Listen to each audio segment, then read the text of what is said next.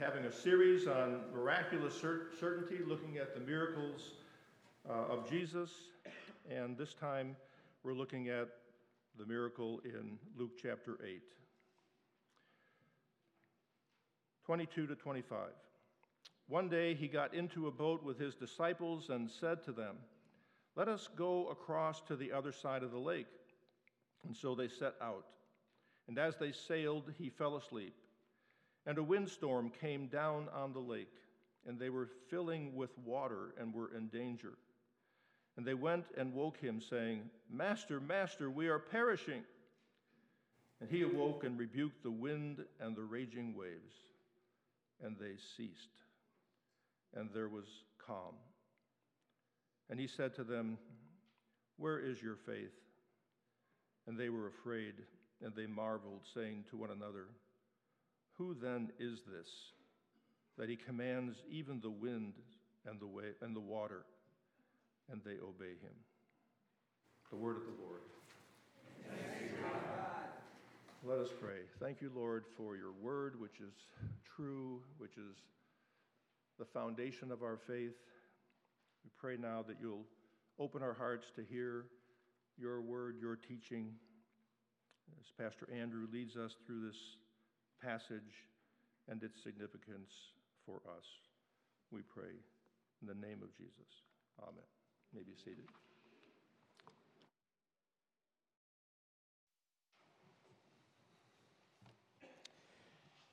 A little bit of a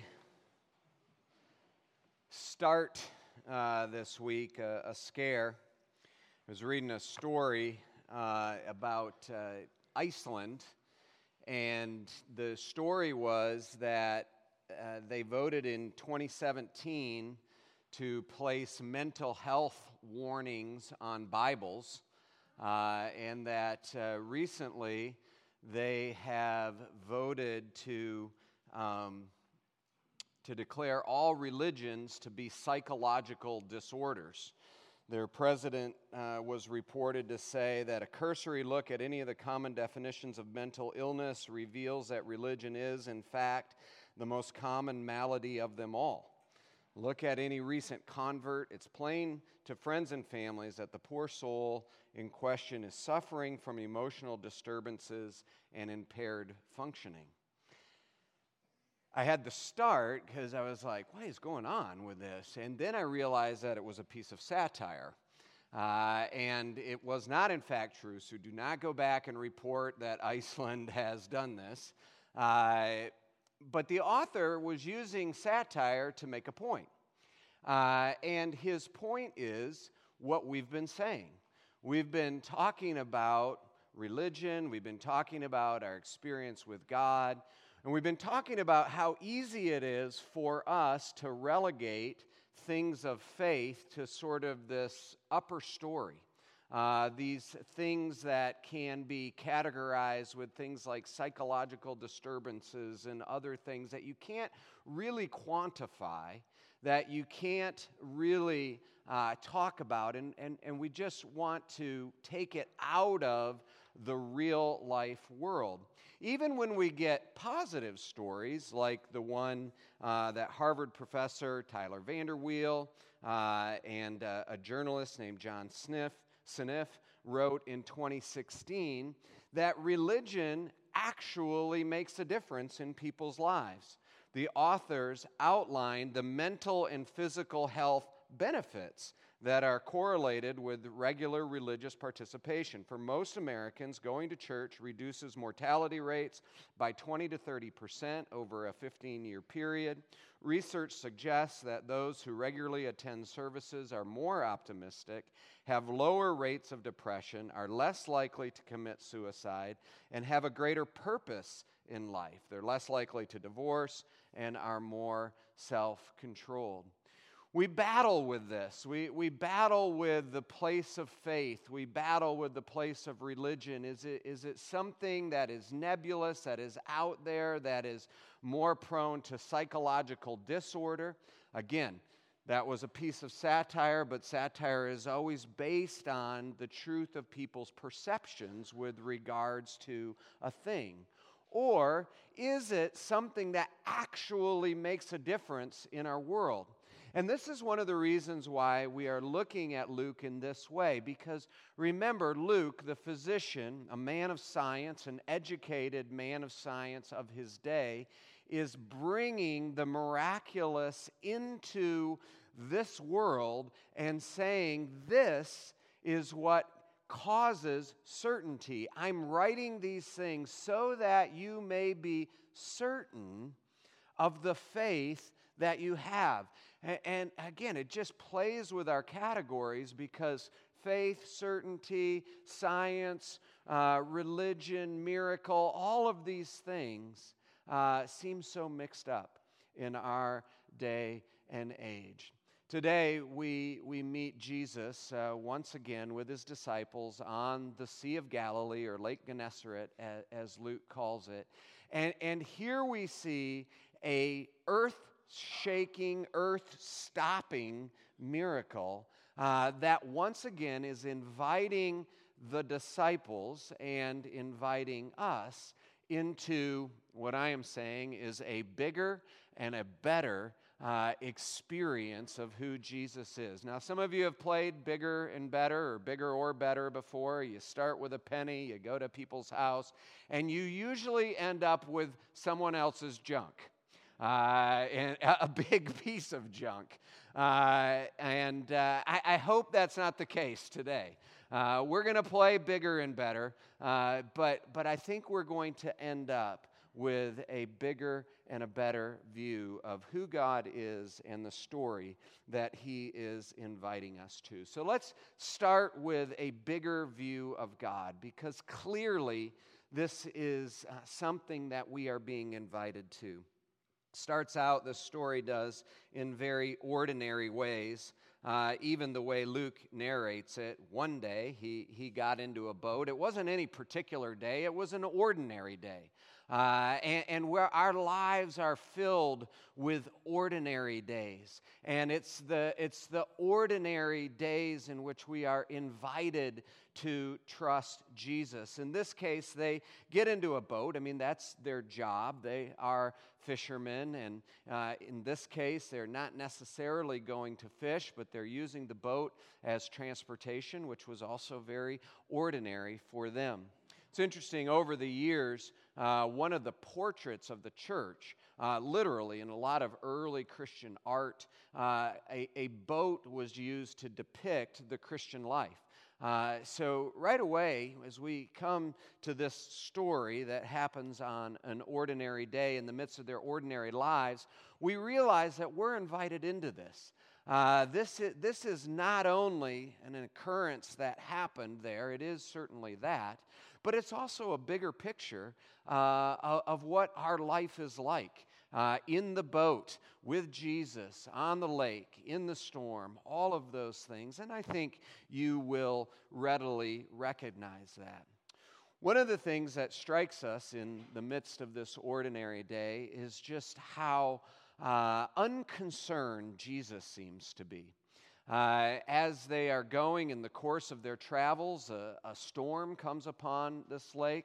Some of you have been there uh, to the Sea of Galilee, Lake Gennesaret. You know that it is uh, a lake that sits below sea, wa- sea level. Uh, and yet it's surrounded by mountains uh, that uh, are quite high and obviously, air coming off of the mountains is quite a bit cooler than, than the water down uh, at its location. It also has these ravines and such. And likewise, or, or because of all of that, it's known for these sudden and intense storms that will come upon the lake. And this is exactly what happens as they're making their way, sort of a five mile journey across the lake. Uh, they are beset by, by one of these storms. And, and you can tell from, from the story, uh, the way that Luke is recounting it, that it was a bad storm. I mean, remember, these are professional fishermen. Uh, these are people that are on their home turf. I mean, they are, they are sailing on the lake that they fish on. They're, they're sail- they know this area, and they are terrified uh, when this, in the midst of this storm. You know, Master, Do you not care that we are perishing? They use all of their skills, all of their expertise in order to, uh, to change their situation, and they could not. So there, there is a desperation here on the part of the disciples. And in the midst of this, uh, they come to Jesus. Jesus, who, who seems so unaware, uh, seems so unconcerned. This is actually a story that is recorded in all three of the synoptic gospels. So, Matthew, Mark, and Luke are, are what we call the synoptic gospels. And each one of them records this story. They each give us little details. I, I believe it's actually Mark uh, that tells us that Jesus is asleep uh, on a pillow uh, in the bus. So this storm is coming down. And again, we, we connect with this because we understand that oftentimes in our ordinary course of life, uh, the storms beset us, and, and we respond so similarly to the disciples like, Jesus, aren't you aware? Don't you care about this uh, danger, this peril that we are facing? And, and, and there Jesus is, and he seems to sleep on. But the main thing, you know, and there are lots of ways when we approach these stories, we, we want to jump to sort of application and, uh, and, and kind of play that out. Like, what does this mean for me here and now? But there's something that we have to do first before we can do that, and that is understand the main point uh, of, of what this story is telling us. And in this case, what this story uh, is telling us, the main point is that if we want to really journey with Jesus, we have to understand who he is. We have to understand uh, the identity of this person. There was some confusion. Again, going to the synoptics, one of the things that's interesting is here in Luke, uh, the disciples call Jesus Master. Don't you care that we are perishing? Uh, in Matthew, uh, they call him Lord. Uh, they don't use the title master. And then in Luke, they call him teacher. Now, in some senses, those are distinctions without a difference. I mean, they're all sort of in the, uh, the same family of title and address and all of that. But in the other sense, when you stop and think about it, we all have a different experience of, of who God is. You know, for some of us, He is a wise teacher. For some of us, He is a domestic master. He's the one that takes care of our, our home life and all of these things. For others of us, He is the civic Lord. He is the one who uh, orders our, our, our society and all of those different things. And all of those are true. All of those are true. But, but what the, the point of the story is, is that Jesus transcends everything that we would address him as.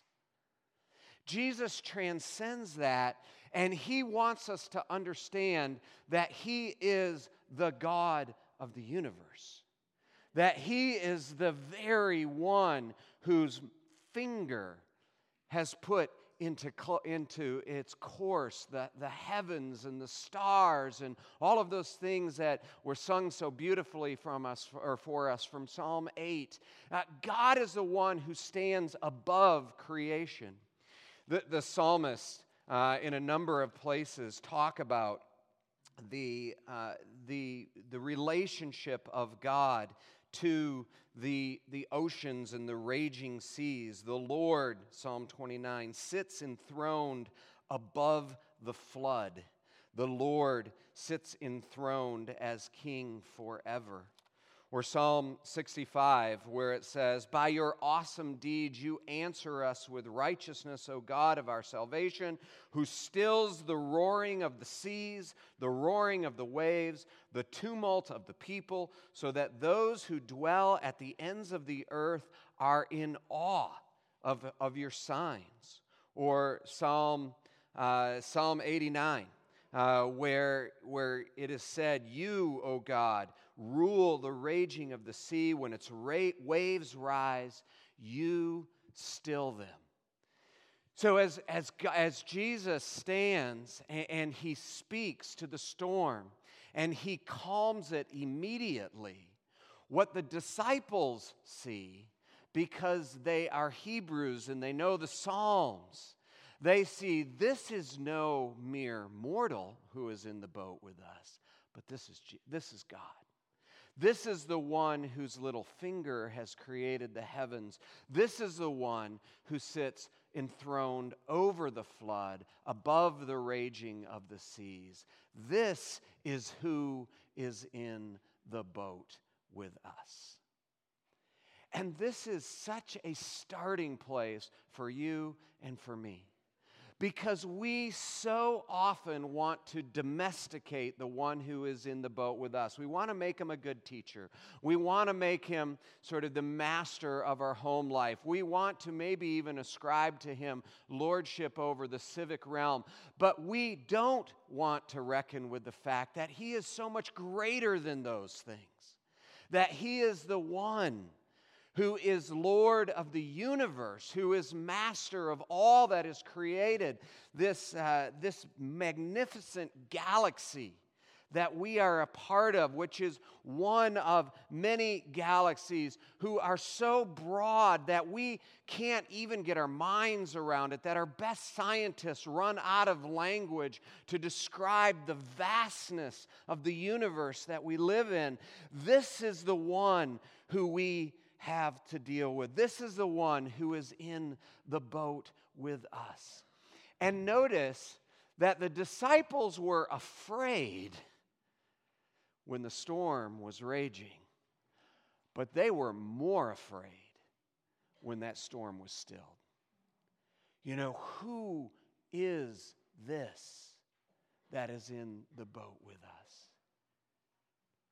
And that is the sign of somebody who really, who really is starting, probably only at the fringes, to know God. J.I. Packer, some of you know, wrote a, a very famous book called Knowing God. It's definitely worth a read. He says, Knowing God is crucially important for the living of our lives. Notice that. It's crucially important for the living of your life. You can exist without knowing God. But if you really want to live your life, you have to know who is in the boat with you. We are cruel to ourselves if we try to live in this world without knowing about the God whose world it is and who runs it. The world becomes, and this is so true, the world becomes a strange, mad, painful place and life in it is disappointing and an unpleasant business for those who do not know who God is. Disregard the study of God, and you sentence yourself to stumble and blunder through life, blindfolds, as it were, with no sense of direction, no understanding of what surrounds you. This way, you waste your life and you lose your soul. Number one, this passage invites us, and I, I often use that word. This passage exhorts us, it implores us, it pleads with us. Know God, know Jesus, the one who is not just a teacher, not just a master, not just a civic lord, but He is the God of the universe. He is the creator of its vastness. He is the creator of its, of its smallest intricacy down to the subatomic level of who we are. This is the one who we travel with. This is the one who is in the boat with us. And I invite you again you know, from young to old. Make this your life's work. Know God. The world will seem strange, mad, and unbearable unless you know God. But if you know God, if you know Him as He reveals Himself to us, there, there is a path forward. There is what I'm saying here a better story. And so let's move on to, to that side. Understanding God, knowing God, leads us to a better story. It's a story that, first of all, encompasses all of life. Uh, it, it, doesn't just deal with the good things that are going on in life, but it encompasses all of life. I mean, we recognize, uh, Diane Langberg puts it this way we've been clearly told in the scriptures that suffering is part of life in this fallen world. Most of us work hard to push that truth back and live as if it is not so or it will not be so with it, uh, for us. When it comes to us, it can take our breath away and it rocks the foundations of our life and it rocks the foundations of our family. We recognize that is true. Uh, some of you know it very personally right now. Most of us know it very personally at some point in our life. We understand suffer, suffering suffering. We understand suffering comes into our world. We understand uh, that, that brokenness, that the waves, all of that uh, are part of our life. But if we do not have a view of God, who is Lord over all, Lord over the suffering of our life as well, if we do not have that view, then we, we don't have a view that is able to encompass the storm. We don't have a view that is able to make sense of it. Now, it's not that we have all of the answers, and there are several things that we say. God is certainly Lord over the storm. He sits enthroned. He, uh, he is its master. Uh, that doesn't mean that He is its author in the sense that He desires uh, the bad things, that He brings those in there. We, we know that evil has come into the world, it hasn't taken God by surprise, He is not out of control. Uh, but he is light, and in him is no darkness. He is not the author of that evil. But nonetheless, uh, he, he sits over this world where there is storms. There are deep troughs that plunge us seemingly further away from God than we have ever been. But one of the things that's so interesting is that same storm will rise you up closer to the heavens than maybe you've ever experienced. I, I was reading about uh, the Edmund Fitzgerald. You know, we, we live near a lake, and, and there are boats that uh, have suffered in storms. They say that during the, the storm that wrecked the Edmund Fitzgerald, uh, that the waves were up to 35 feet. Can you imagine being in a boat that already stands like 50 feet up above the water and then just being catapulted, you know, 35 feet in the air? I mean, you would, you would feel closer to heaven than you wanted to feel at that particular moment. But that's the reality of the storms in our life. As they come, we, we plunge, but we also rise. I remember a, a good friend of mine uh, and a very mature Christian woman, uh, and she struggled with depression. Uh, it, it, would come in, in, different ways. And again, this was not something that she embraced as something that was inherently good. Uh, and it certainly is something that she worked to understand, worked to control, all of these things. But this is the thing that has stuck with me over the years. She also could say about that storm that she did learn to embrace it because in that storm, she grew closer to Jesus than when she was not experiencing that depression. And I think many of us can relate to that. I mean, what, when do we grow in our faith? Is it in the blue sky times? You know, when we're cruising along and we have absolutely no need of God, no, it's not during those times. It, it, it's in the desperate times when we have nowhere else to cling to but God. Those are the times in which we grow closer to Him. We don't pray for those. Uh, again, you know, this is, this is part of the fall, and Jesus is redeeming all of these things. We're going to talk about that in just a minute. But we also don't despise them because we know who God is. Because we know that He is in the boat with us, because our worldview is able to encompass all of life, its ups and its downs. The second thing uh, that we note about this better story is that it encourages in us a direction for our faith, not necessarily the perfection of our faith. Borrowing that language from another pastor, direction versus perfection, but I think it, it works here. Uh, Jesus says to the disciples, He's, Where is your faith? Where is it? Like, like what direction? Where have you placed your faith? And, and as I was reflecting on, on this this week, I, I realized that in the midst of life's storms, I am so much like the disciples. Uh, the disciples' first instinct was to navigate the storm. Of course. I mean, they are fishermen. They know how to, they know how to, to handle themselves on the lake. They know how to handle the, the, the boat. They maybe have the very best fishing boat on the lake. They have the equipment, they have the expertise, they can navigate this storm.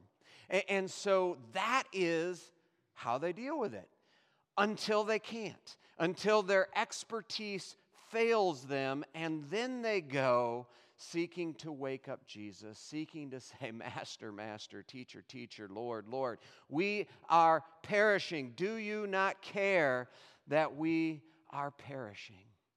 And I had to do a fair amount of repentance about my own expertise. Because so often the direction of my faith is not towards Jesus. The direction of my faith is, you know, my ability to get along with people. The direction of my faith is, is my, uh, my theological training, in which I've learned a lot of things about God over the years. The direction of my faith uh, is, is my competency. And, and I, I realize I'm so much like the disciples. And if this is a picture of the church, we're so much like the disciples. Uh, we, we want to direct our faith to any other cistern other than the fountain of true and living water. Sometimes these are good things. You know, like with the disciples, uh, their, their expertise as fishermen was not a bad thing. Uh, the equipment that God had given them was a beautiful thing.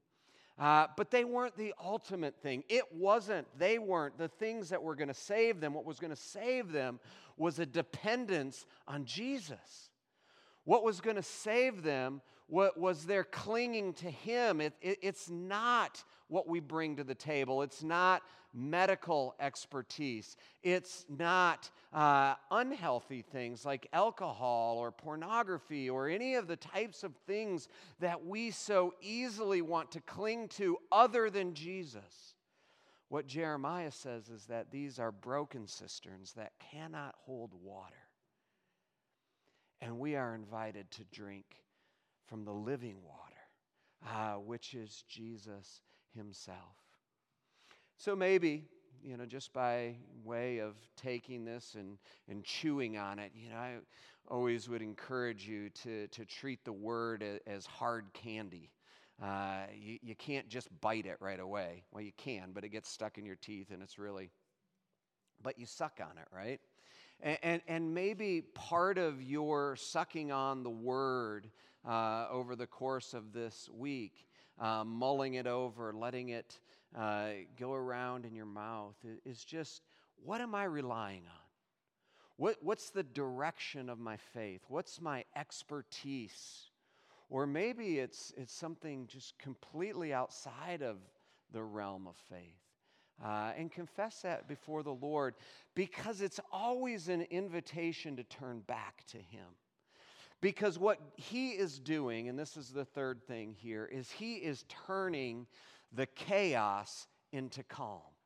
He is turning the, the chaos of the storm into the calm which he oversees. So again, we mentioned Jesus gets up and he speaks a word and he says, Peace, be still to the storms. And it stops immediately.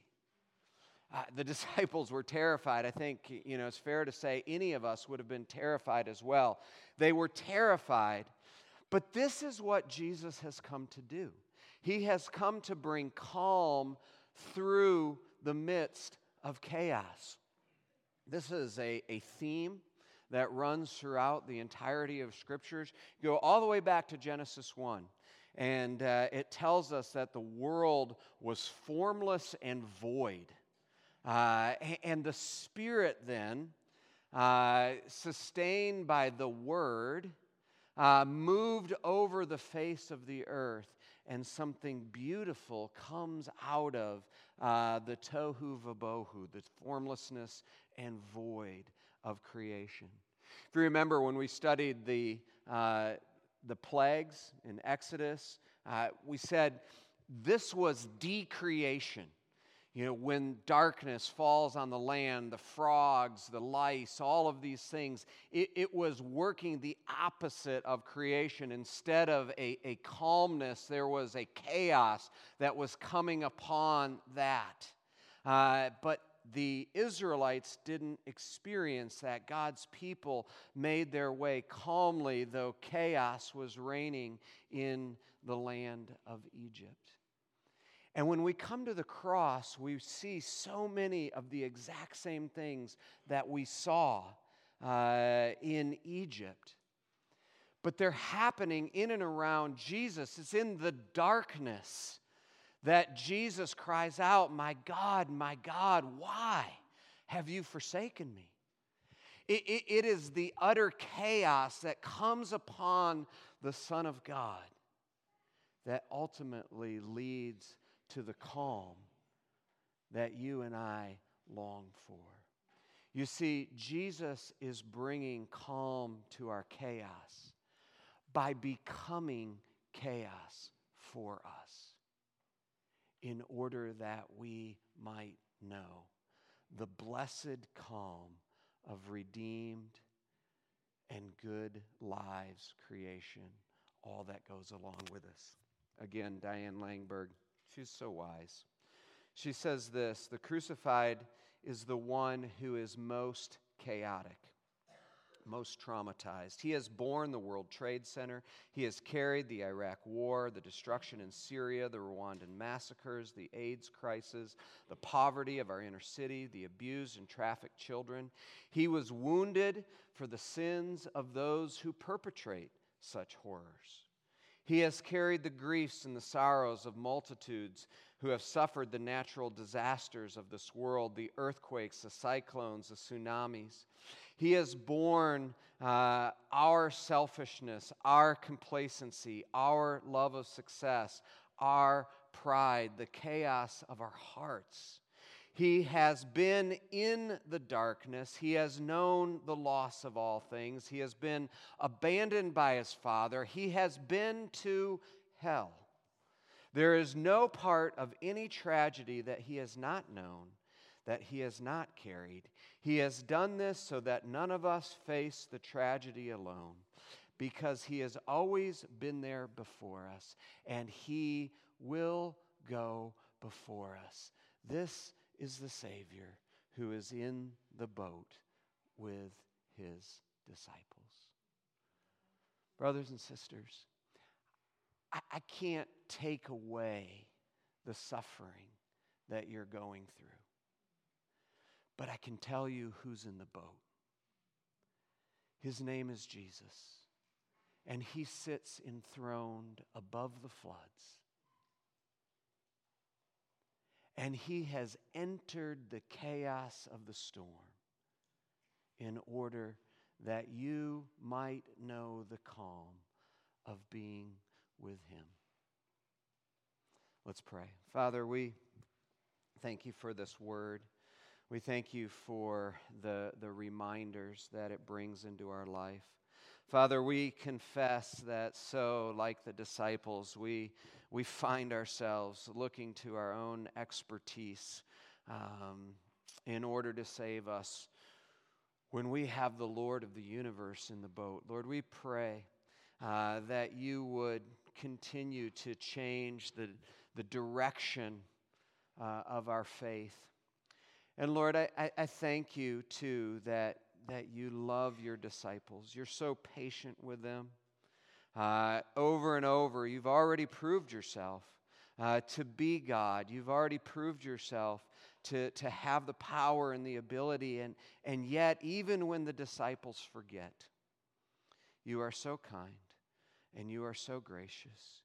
And you invite them further up and farther in, relying on you, a bigger God, a better story. Go with us, we pray. In Jesus' name, amen.